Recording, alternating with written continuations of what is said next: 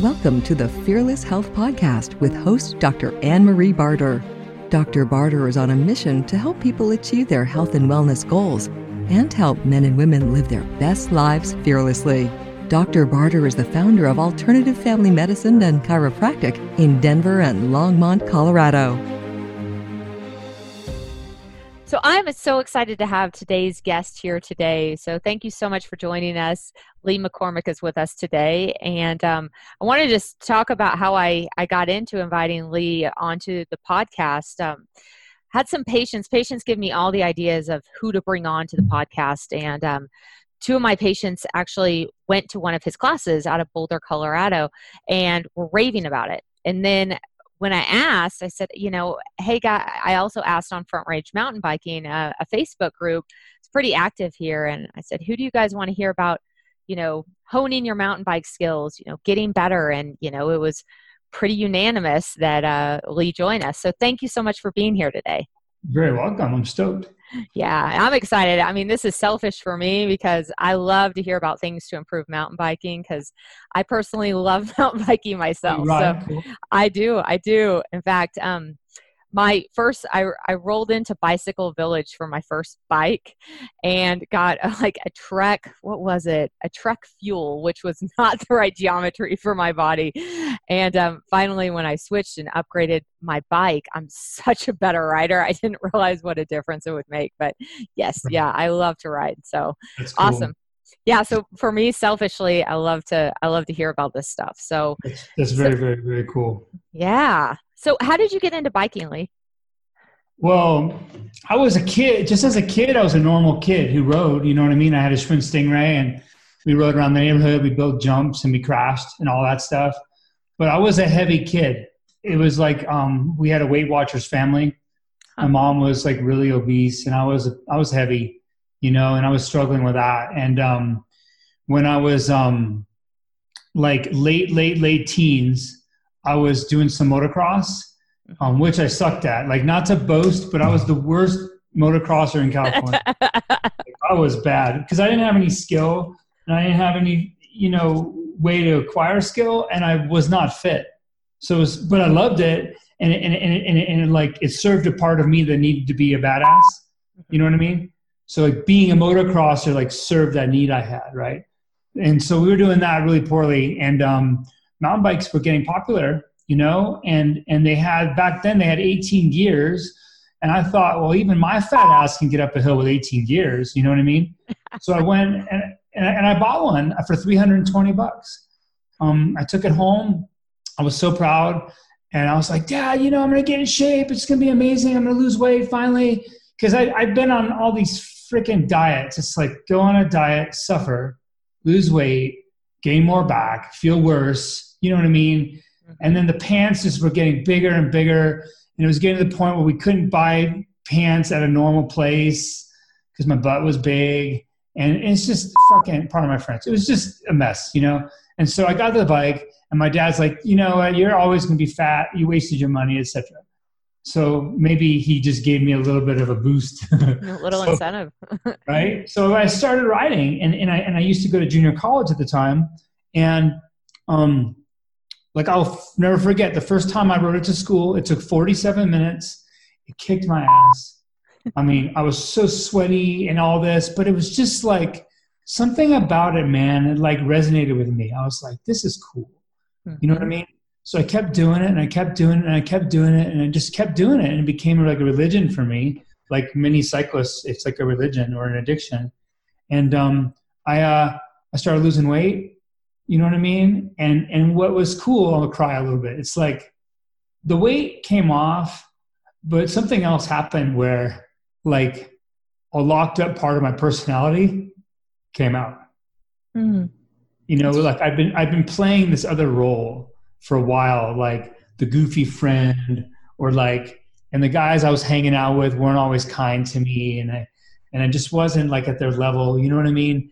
and and the bike it could have been anything but for me the bike was a vehicle to kind of like realize my personal power you know what i mean so i started losing weight and i started becoming an athlete and like and i started like standing up for myself in a different way i'm not talking about being a jerk i'm just talking about being like a confident man young man, mm-hmm. right? And so some of my friends, I'll never forget, they were older than me. They were like, you know, I like the old Lee better, you know?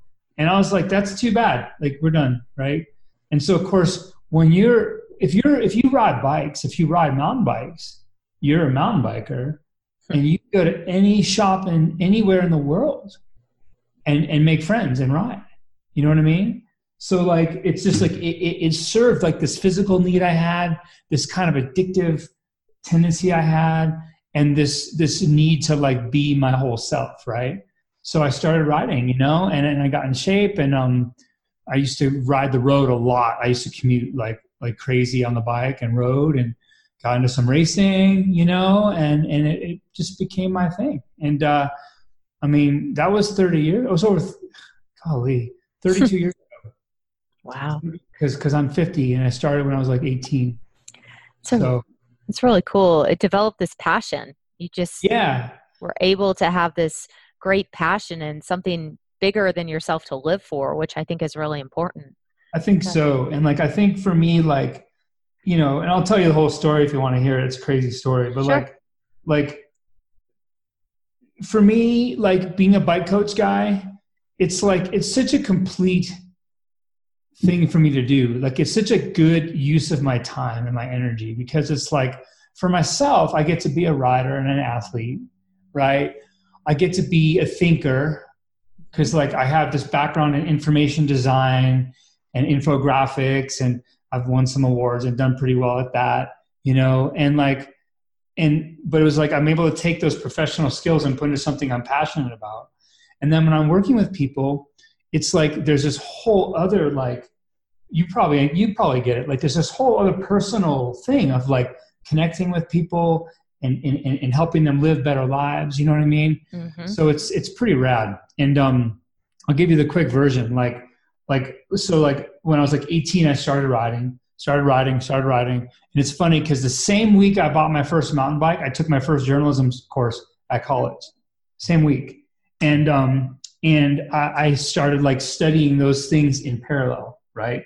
I was like becoming a biker, and I was learning about journalism and my specialty back then was informational graphics, and um, and I had some easy six, not easy, early. You know, I had success um, working at a big newspaper, and and we all like won this Pulitzer together. You know, it was like a thing, and wow. um, and then I quit that job because I topped out so young, and I went to work for Big.com using my same skills to like design software right? So I, am trying to make this a good story. But so basically like like i'm going through this process of being a biker and i became a downhill racer because that's like my disposition and my physiology. I'm more of a sprinter right? So i was pursuing that. I was really trying to win a national and like take that all the way as far as i could. And i was also k- kicking ass in my career.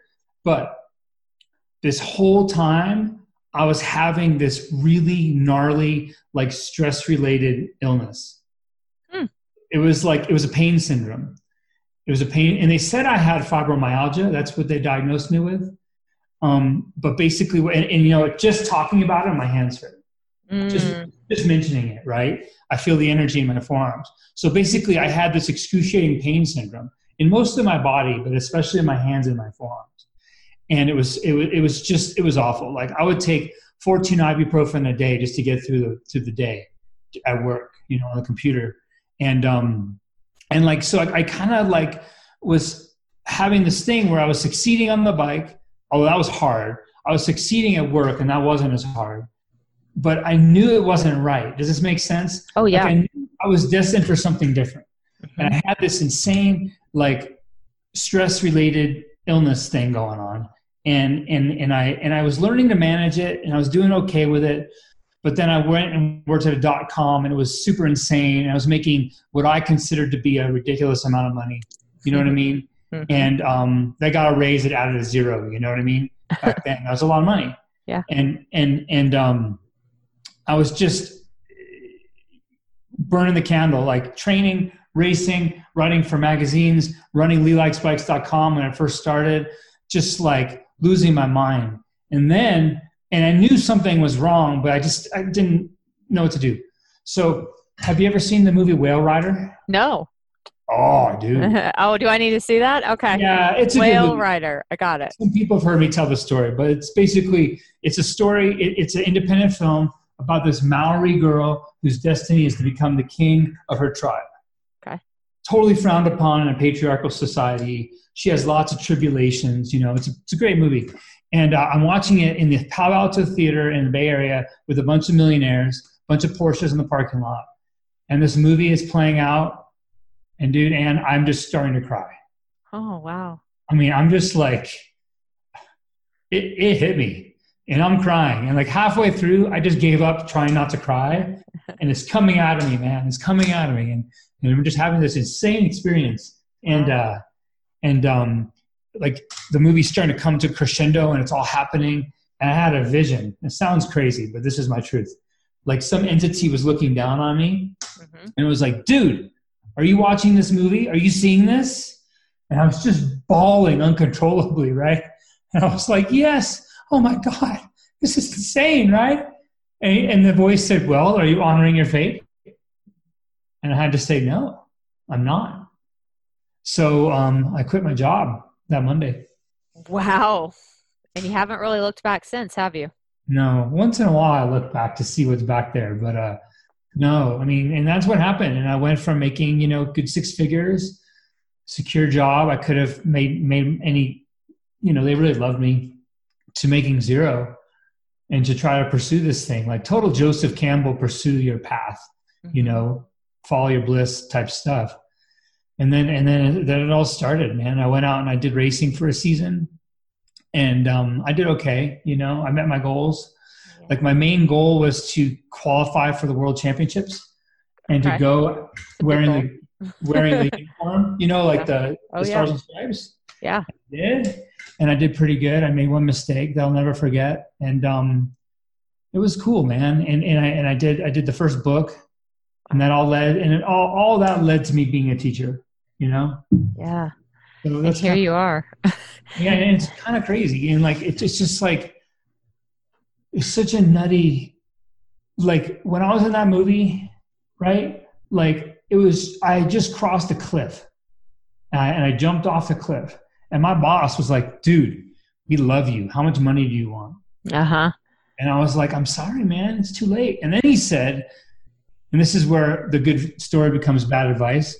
He goes, Well, all right, dude, this is secret, but Yahoo bought, Yahoo bought us. Mm-hmm. If you can wait three weeks, you can get your stock but I, w- I should have waited. You know, I could have used a couple million bucks right now, but but, but I, I, just didn't. You know, and it was just like it was just so much of my life has been about duty. Mm-hmm. You know what I mean? Yeah.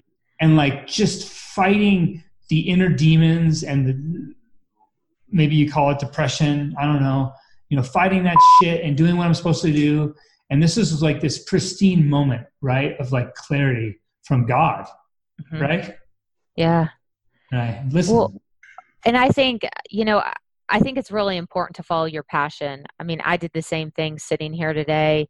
You walk out on a raise, and I think you know in your gut and you know when it's wrong to continue to do that job or whatever it is you know when you're not following true or being true to yourself. So i i get that. I mean your passion's bikes and helping people and training people. I i get that. My my passion's helping people too. I i love it. And i wake up every day and i'm so excited to do my job. Like i'm grateful that i get to do that. Like how lucky am i that that's you know my destiny? But that's so super, super rad super rad. Yeah so um my first biking experience, I rode um, in Crested Butte when the wildflowers were out, and I was just hooked. I was addicted. I, I I'd been biking. I'd done Ironmans. I'd done other things that were, uh, they were fine. But um, just mountain biking for the first time in Crested Butte with all the wildflowers was just an incredible experience. And so, mm-hmm. it just uh, this passion has spun from there and that's personally how i socialize these days you know i don't really like i'm not really into alcohol or socializing late at night.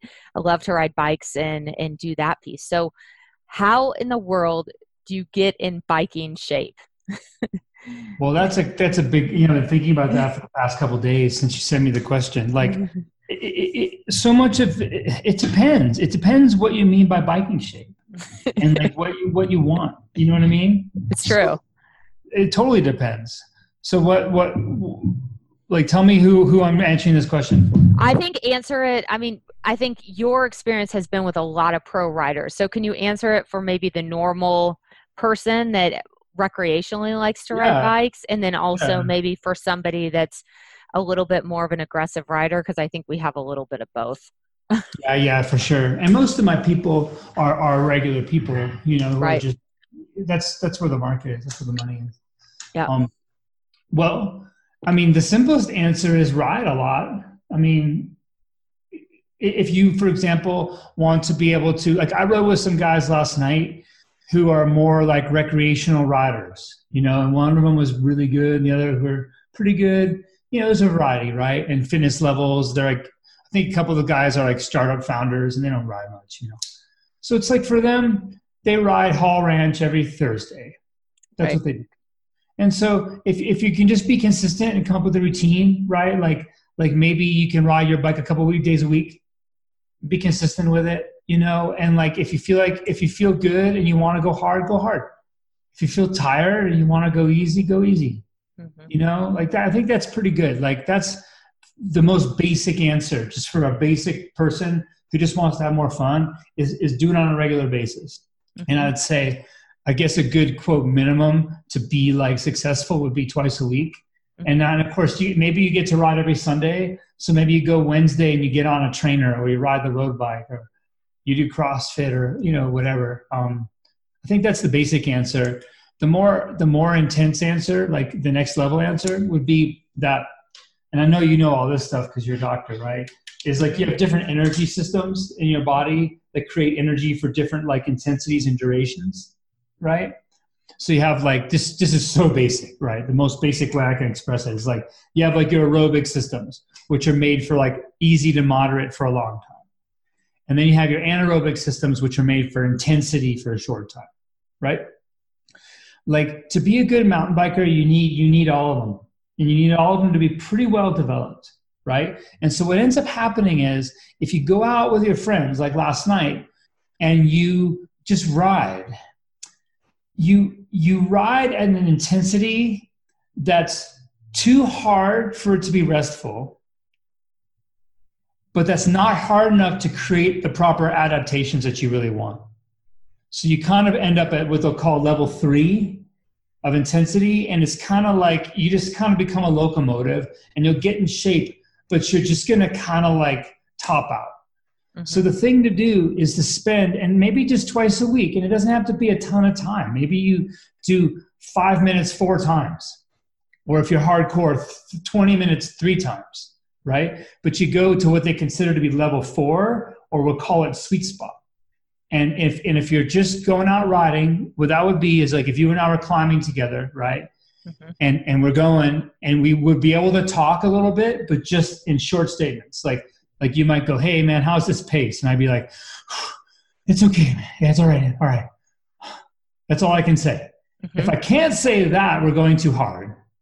If I can say, "Well, you know, it's funny. You should bring up pacing," like a Cliff Clavin answer, then um, then it's too easy. You know what I mean? So like this kind of like sweet spot, like pretty darn hard, but not terribly hard.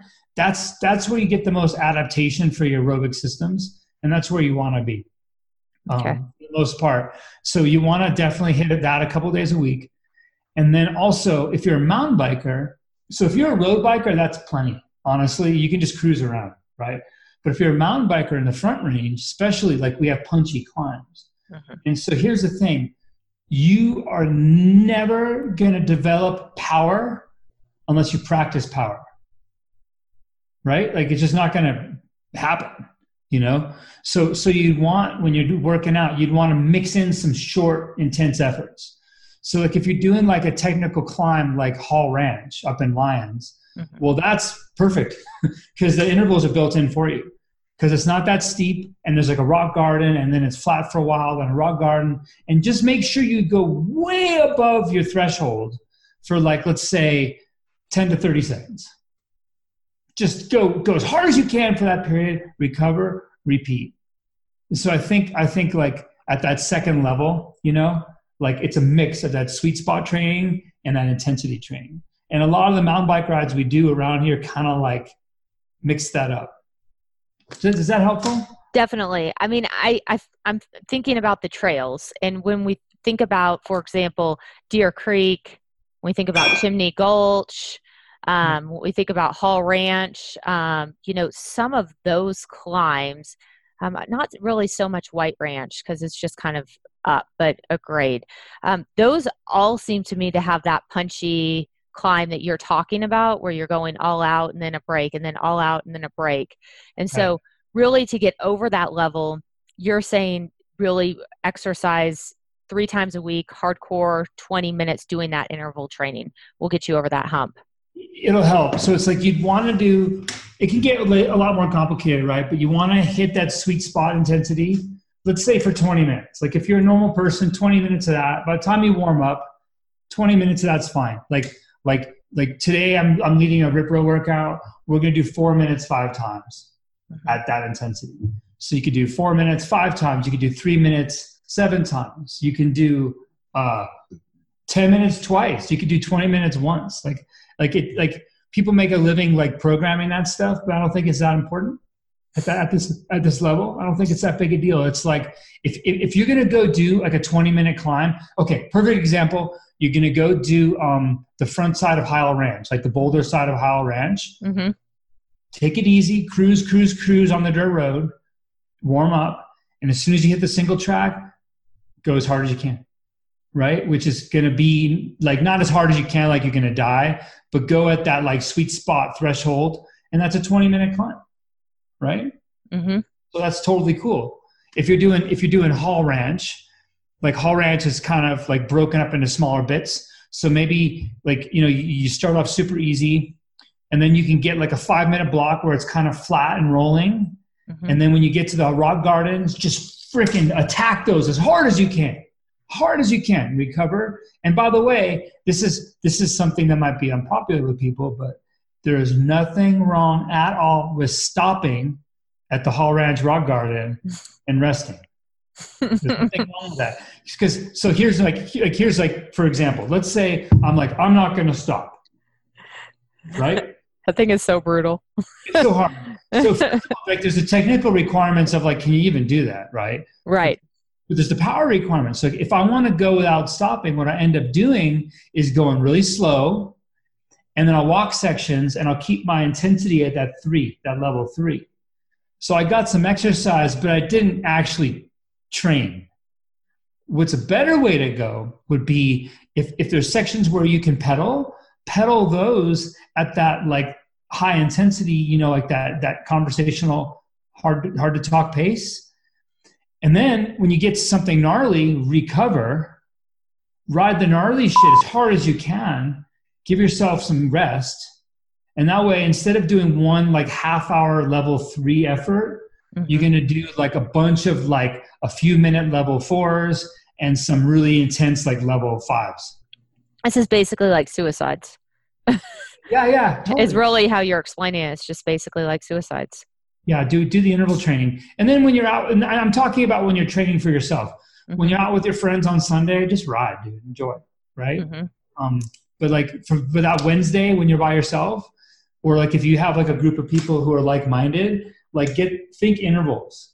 Think intervals you know? Um, that's just that's how that's why training is done the way it is because interval training is so efficient. And i and i have to say again like if left to your own devices you're going to be going medium to medium hard and it's enough to tire you out but it's not enough to give you the full benefit of your training. So it's much better to what they say that it's to polarize your training.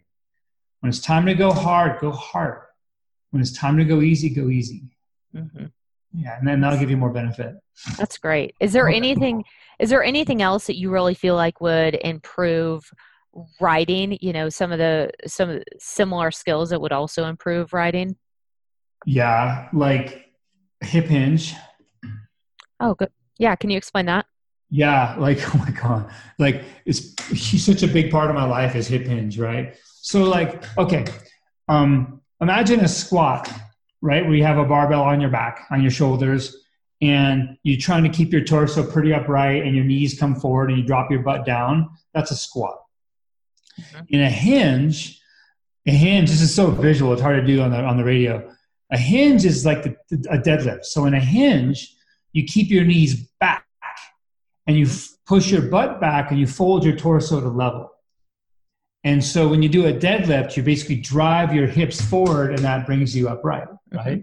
And so when we mountain bike, this is important. We do not use the squatting pattern. We should not use the squatting pattern. How many of you guys, when you're going down a downhill, do your quads burn? Yeah, mine do. Mine, right? That'll happen to me. Yeah. And it doesn't matter how fit you are. You could be a total Ironman badass. And if you're descending for five minutes, your quads will burn. Mm-hmm. That's because you're in a squat pattern. Yeah, I totally do that. yeah. Yeah. So so so so basically what like this is the big the biggest breakdown in form is your knees come forward, your butt tucks down, your shoulders come up. And so it puts you in a position where first of all, your weight's being borne by your quads and they're not made for that. Mm-hmm. Like I like like in my simple world, right? Like there's action muscles and there's posture muscles, right?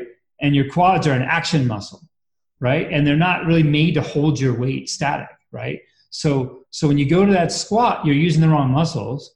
And also, you, you turn off your posterior chain, your butt, and all the good muscles back there. And this is important your shoulders come too far from the bar. And so, like the, sorry, um, I just got a, a, notice. We're down to 15 RipRows. Um, uh, when your shoulders are far away from the handlebar, you don't have any control of the bike. So, so in, in contrast, we want a hinge. So in a hinge, the knees stay back, the butt goes back, and your, and your torso folds to level. And that put, brings your shoulders right to the bars. And this is key for CrossFit, right? For, for any Olympic lifting, for yard work, for being a football player, for being a volleyball player, for just being a human being, right? It, it, it's all about hinging. And when we hinge on the bike, some rad things happen. One is you're not using your quads to support your weight. You use like your your hamstrings and your butt, mm-hmm. which are built for that, and they don't get tired. So you can hold the position way longer. Also, it it brings your shoulders down to the handlebar. And if you think about your arms, like I'm giving you a visual, but like the, if your if your shoulders are at the handlebar, you have this much range of motion to control the bike. Right. Like look how long your arm is if you can hinge your shoulder all the way to the bar, my arm is like what two feet long. Uh-huh. You can go off a two foot ledge without your head even moving. That's true. That's a it's great thing. Yeah. Huge part of what I teach people. So like the biggest thing, and and and, and maybe I'm speaking out of school because I'm just like a bike coach guy, but like the biggest thing like anyone can do just for general physical health and like not having bad knees and a bad back is is dial in their hip hinge. Yeah. Right? Like the hips are supposed to be the engine of your body, right? And that's critical. You know, that's a great point that you bring up because the biggest thing that is my downfall personally with mountain biking, a lot of other women I know also say this is that they really burn out their quads because women are very very quad dominant so i can pretty much do everything with my quads which really burns me out and i thinking about the downhill, I just get lazy. Like it's not that I couldn't hitch hip hinge. It, and most people I see now, as I'm thinking about it, when you talk about it, are completely in a squat position. They generally are not hinged. Am I incorrect when I say that? No, you're correct. Like most people squat. Like if you just go around, if you just go around America and watch people, people squat here. If you go to Asia or Africa, people tend to hinge. Wow. You know, um, it's just like I don't know if it's cultural thing, a sitting culture thing. I don't know. Bad PE classes. you know? that that would have been the time to teach everybody how to hinge um, instead of how to play dodgeball. You know. Um, but yeah, yeah. Like like I'm telling you, like everybody should become a freaking master of hinging. You should know how to squat. Squatting is important but like I don't train loaded squats at all because it's not my sport. Like if, if I want to carry my kids around, I, will squat and pick them up, right? Mm-hmm. But um, and I'll do body weight squats and different kinds of lunges, you know, just for basic readiness. But but but if I'm going to use load, it's all about hinging. And, and I'm telling you, like, so a lot of people have low back pain when they ride too, which right? is from the squat because that's putting a lot of pressure on the disc. Yeah, yeah absolutely. You have like if you have an if you if, if your low back is bent, there's just yeah. so much stress going through. Oh yeah, totally. Especially like a Hall Ranch type of ride. Like one of the guys I was riding with yesterday, um, on the way up, he was strong, man. He was really strong. And on all the uh, really fast, flowy stuff up top, he was fast. Like I was on his wheel and it was a good speed. But when we got into the really gnarly, rocky shit, it all kind of fell apart. And um, and his core strength just wasn't there. And he knows it, so he has a RipRow now, and he's training on that. Um, but you could see the difference. It was just like, aha! When you get to technical terrain, like that lack of hip awareness, that lack of core strength, really gets in the way.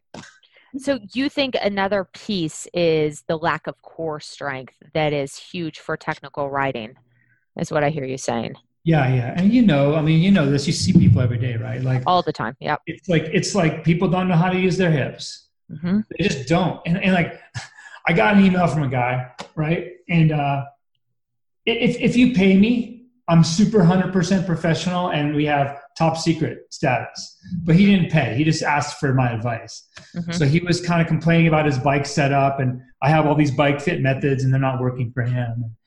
So I was just like, and, and he's a personal trainer and he owns a gym and he says he has the state deadlift record. So I'm like, well, this guy should know how to hinge, right? Mm-hmm. And, right. And, I asked, and I asked him to send a video of him riding. Oh, homie might know how to hinge in the gym on a bicycle. And I was like, holy crap, dude, like that's a serious issue, man. You know, like, it, I mean, and it's not, it, it's like, I'm talking about like people who should know better have terrible hip mechanics and core strength. Right. I did, you know? Yeah.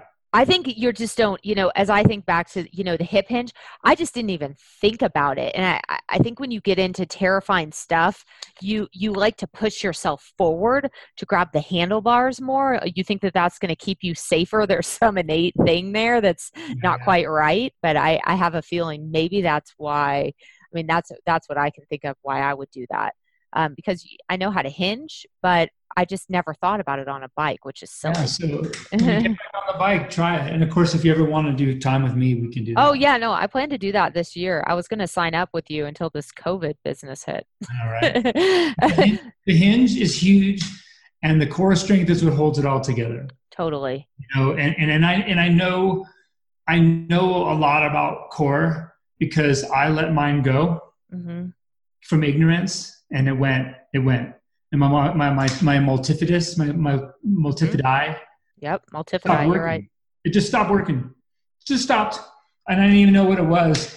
And and i was impinging a nerve you know and it was just a freaking mess. And so i got i got I, I saw the right physio who was like ah your multifidus is dead. And i'm like oh what's that? And then i i got good pt mm-hmm. so i'm back now you know. But like um having a strong core is so key and most people are awful well there's a, there's a syndrome called the lower cross syndrome and i think like really what you're talking about is that you know weak abs weak glutes you know really tight mm-hmm. shortened hip flexors and so mm-hmm. we tend to see that and a lot of times you'll get quad dominant so there's yeah. you really you know you're describing that but it's a perfect setup for blowing a disc or getting nerve impingement or any of those things. So that's exactly what you're describing that's what's going on. And there's the upper cross syndrome too right? Of course yeah you're you've got all these things. Yep you're right the upper cross upper cross yeah, syndrome. so and they're all related and i see that shit every day you know and it's like it's like people these days you're not reading mountain bike magazines you're on mountain bike websites.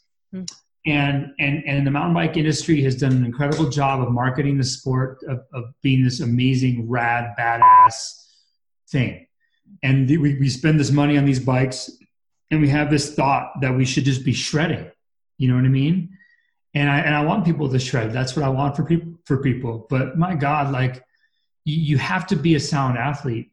You know what i mean? And and, and uh, you have to have a hinge. You have to have decent core strength and then in my world too, the biggest the, the, the you have you have that, and then you have what I call rowing and anti-rowing. Mm-hmm. A row, rowing is just like what you do on a rowing machine. When you're on the bike, um, when you're going through like a like a hole or like onto a rise, you're going to push with your feet and pull with your hands. That's a row. Mm-hmm. And when you go across the top of the rise, you can push with your hands and pull with your feet. That's the anti row. Okay. So what happens is just there's this there's this um, and I'll show you in person. You'll you'll love it. Um, there's this like interplay between like this pull push or row anti row cycle, and that's what gets your bike pumping and planing through terrain in a smooth way. And it happens to use all the big muscles in your body. So, and, and, that's your RipRow, right? And the RipRow is this invention that I made that that teaches it. Mm-hmm. Right. So, because I saw you doing that a little bit on your on your site to kind of show how to do maybe bunny hops. I think is what you were explaining was how to do bunny hops, if I'm not mistaken. But oh. really doing that row anti-row motion that was really really cool to see you just break that down so simply. It's pretty nifty. Like I've been on this project for a long time, and like mm-hmm. I said, I'm an information designer by training. And so I love it when it gets more simple. Okay. You know, like I used to be so complicated with my teaching. I had like 50 things I would teach you, but now I only really want to teach you two things, row anti-row. And then once you get that, it becomes one elliptical cycle. And once you have that cycle in your body, dude, riding is um it's a whole other deal. It's like it's like a perfect powder day every day. Mm-hmm. Like that's what it's like, that kind of transcendence, you know, and that's what I teach. And I used to teach, I used to think, oh, this is like for pro downhillers and enduro racers. And but what I realize now is like, like it works for everybody. And if you're gonna come to a class with me, I'm not gonna do the thing to you.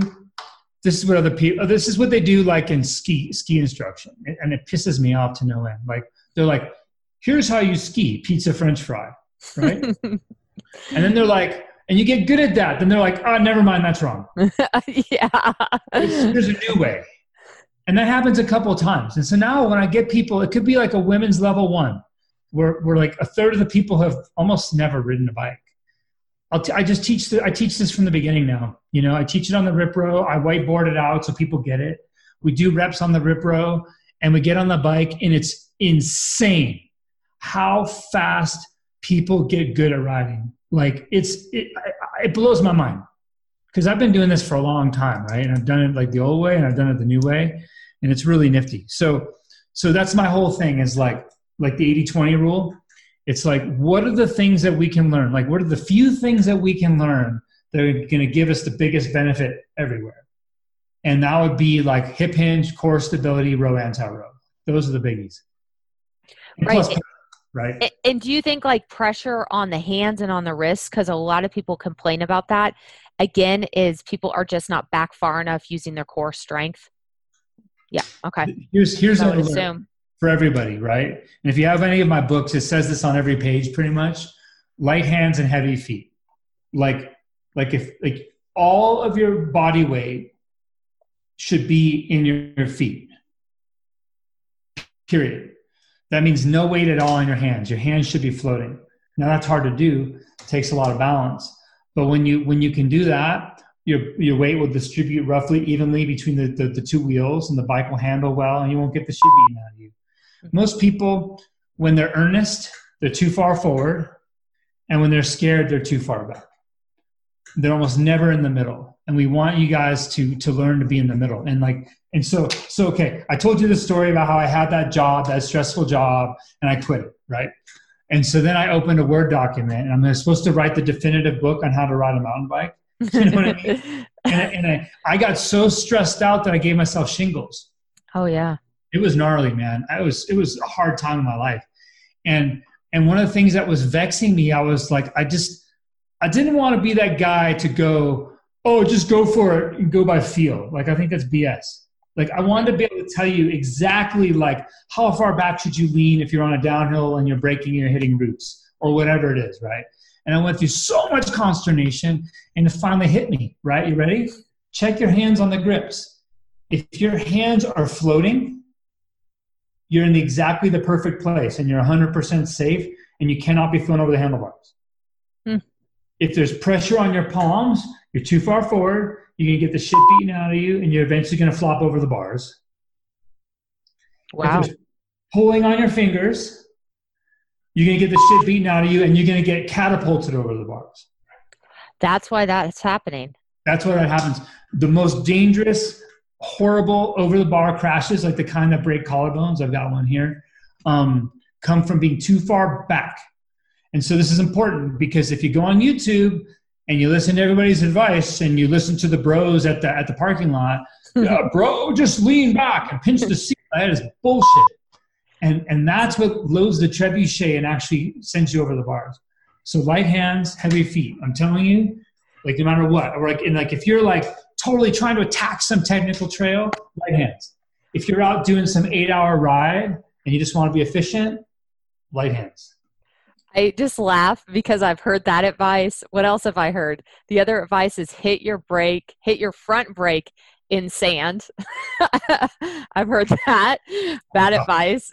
Uh, I can't even imagine. I, I, I'm sure there's, I'm sure there's more, but those two, um, I, those two I found were incorrect for sure. Yeah, that's so. another bad one. Is is another like another bad one is just follow me, bro. I got this. And then and then the, the corollary is just go for it, bro. Anything that has bro in it, you're asking you're just just don't do it. Any kind of bro. Oh, that's funny. That's true. Yeah. Don't don't don't be don't do the bro stuff. Don't do that. So yeah. so really building some of these skills off the bike core stability, hip hinge. Is there any other core? Are there, are there anything anything else that you think is really good to build off of the bike? I mean, you want to be just a generally strong, mobile human being. Mm-hmm. You know, so like if you if if if you dig ditches for a living, you're already good. you know, I mean, you already have your core strength and all that, and your functional fitness, right? Right. If, if you're if, like when we used to build a lot of pump tracks, my company, and I would build like two a month. And each of those builds would be like five, five 12 hour days of physical labor. And then, but then I'd have a week off to recover. Oh my God, I was a beast, you know? Mm-hmm. It was mm-hmm. really good. But like, if just general, good, be an active, mobile person and do whatever it is you like to do. Like I walk the dog. It's great having a dog. Otherwise I wouldn't walk you know, and walking the dog. I'm doing calisthenics. Like if you like CrossFit, if you can do that without hurting yourself, that's cool. Yoga, flow yoga, uh, any kind of circuit training. Like honest, I mean, that's a whole other series of conversations, but it's, I don't think it's that important what you do as long as you're doing it on a regular basis, you know? And like, and you know this, like the biggies are like, I'm gonna I'm gonna you ready? I'm gonna make a really clever RipRow commercial. Here it comes. It. So like some of the people who know what they're talking about, I'm making air quotes, would say that a good off bike training program would include some variety of squatting, deadlifting, right? Core stability, anti rotation slash anti rotation, pulling and pushing, right? Like those are kind of like the big ones. Mm-hmm. And um, I use a RipRow, and the RipRow does all that at the same time. Okay, got it. So that's a good one. Um, that's a good one. Yeah, I, I, have uh, I studied exercise physiology in college hundred years ago. You know, and I stay on top of it, and um, and I stay on top of that stuff. And it can be really people make it complicated, and it doesn't have to be. Right. You know, is there anything that you feel is also a good tip for? increasing speed going downhill? Yeah, take a class. Yeah, um, probably, it's all technical skills, isn't it? The, the, but the biggest, the biggest skill, like the biggest meta skill, and I don't care if you're just a beginner or just like a world champion, because I've worked with all those people, right? Like the first thing we'll do is dial in your hip hinge mm-hmm. and your like quote attack position and your light hands. Like if you can just go out on your next ride, all you listeners, and just on your downhill hinge and keep your hands light, it's gonna feel so good. and you're gonna be so much faster. Like it's huge. Huge. And then of course we can go on and on and on and on. You know, and then like once you have that, then the biggest thing for speed is to learn how to get into sync with the train and pump the train, which is the rowing and the anti-rowing. Mm-hmm. And that's a whole other level of speed. Okay, awesome. That's great. I just I hadn't even thought about that. When I saw your RipRow video, it really did make a lot of sense because when I watched you on the RipRow, it really was imitating a pump track almost. That's that's how it appeared to me when I was watching that, whether that's what you were trying to yeah, do yeah. or not. Yeah, but it really did imitate yeah. that quite a bit. It's basically like a pump track machine, okay. you know, and it's like the way back in the day when they invented um, rowing machines, the only people who used them were rowers. They used them for training and for warming up for races, hmm. right? Um, and now rowers are used by everybody. Right. Like RipRow was invented for mountain biking and it's used by lots of mountain bikers and some high level motocrossers. Um, but it just happens to be the world's only upright bidirectional rowing machine. So you have pull resistance and push resistance. Yeah. Very cool. And I think what's you know something interesting you said also you mentioned a bike fit a little bit and i'm i'm curious mm-hmm. about that so you know someone will go to a shop they'll buy a mountain bike they fit it up right and everybody thinks they're good to go and you know i i personally know that's not the truth because I, I had some trouble initially when I got on a road bike, having knee pain going up left hand canyon. Thought that because the bike fit wasn't quite right, you know. Mm. But I think a lot of people assume that. And with mountain biking, I would assume it, it's even harder to know with the, the the dropper post and other things that are you're changing position a lot on the mountain bike. So, um, what's your comment about you know bike setup or or bike fit that you get out of a um, bike shop? Well, I'll just be a jerk and say most of it is awful. Yeah, that's what I was curious about. It's just awful. And, and, and, and it's really, really, really, really common that people get put on the wrong size bike in the first place. It's mm. so common. And, and like bike geometry has been changing. Mountain bike geometry has been changing. And the bikes are getting longer and longer and longer over the past several seasons. But people have not gotten longer. So, for example, I'm five foot eight. I've ridden a medium bike since 1988, right? Well, like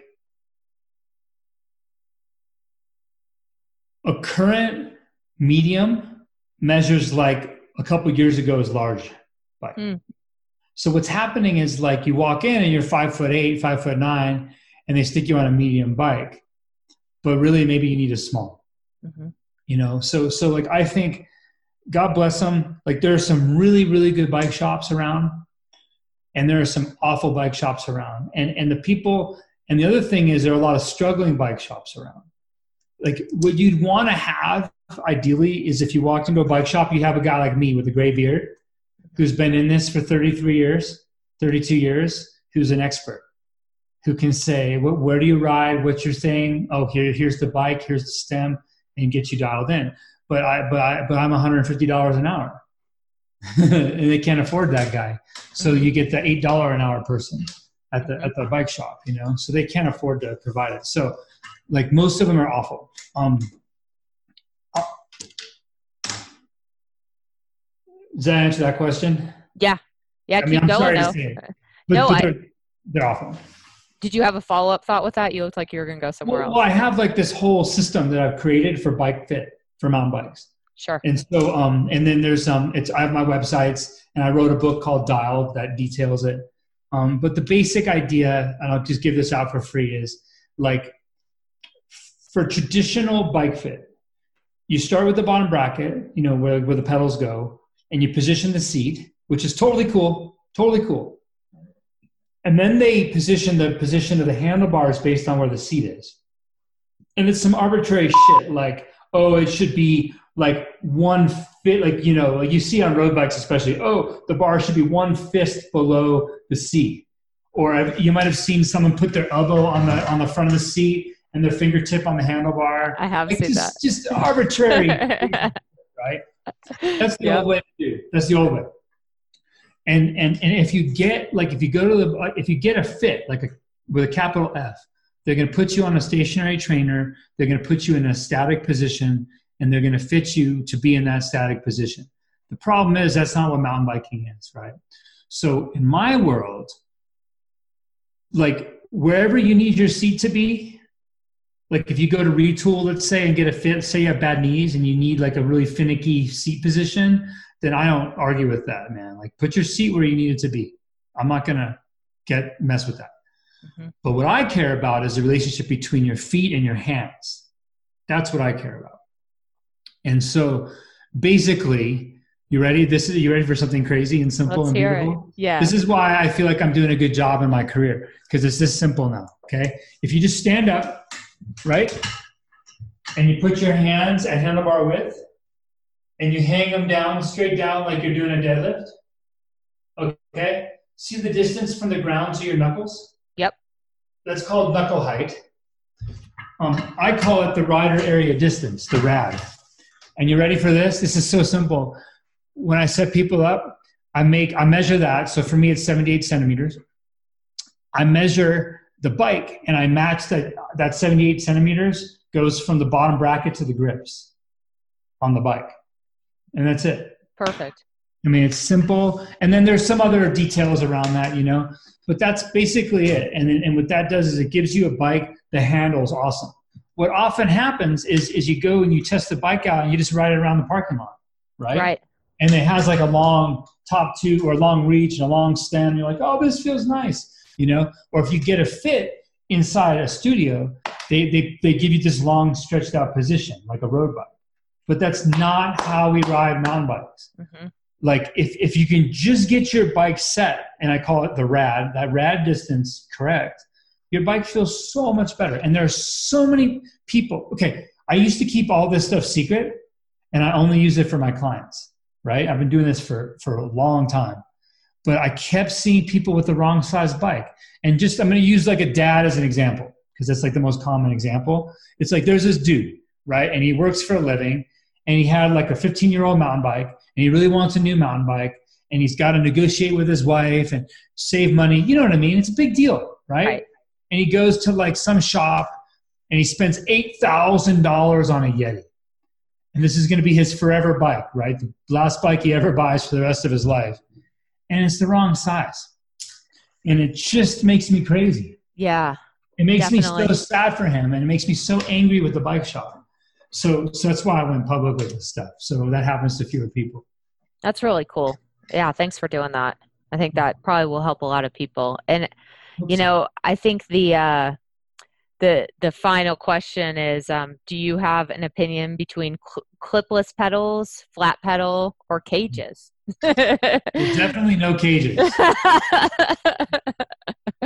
Just a joke. yeah cages are for birds right you know what? I like them both and i use i use both. I go back and forth. I, i'm a weirdo because I, I mountain bike and dirt jump and do all that stuff clipped in but i ride a road bike with flats. No way. yeah i'm a weirdo. I've never been cool and there's no sense worrying about it. Because for me i'm not like like who am i going to impress on a road bike right?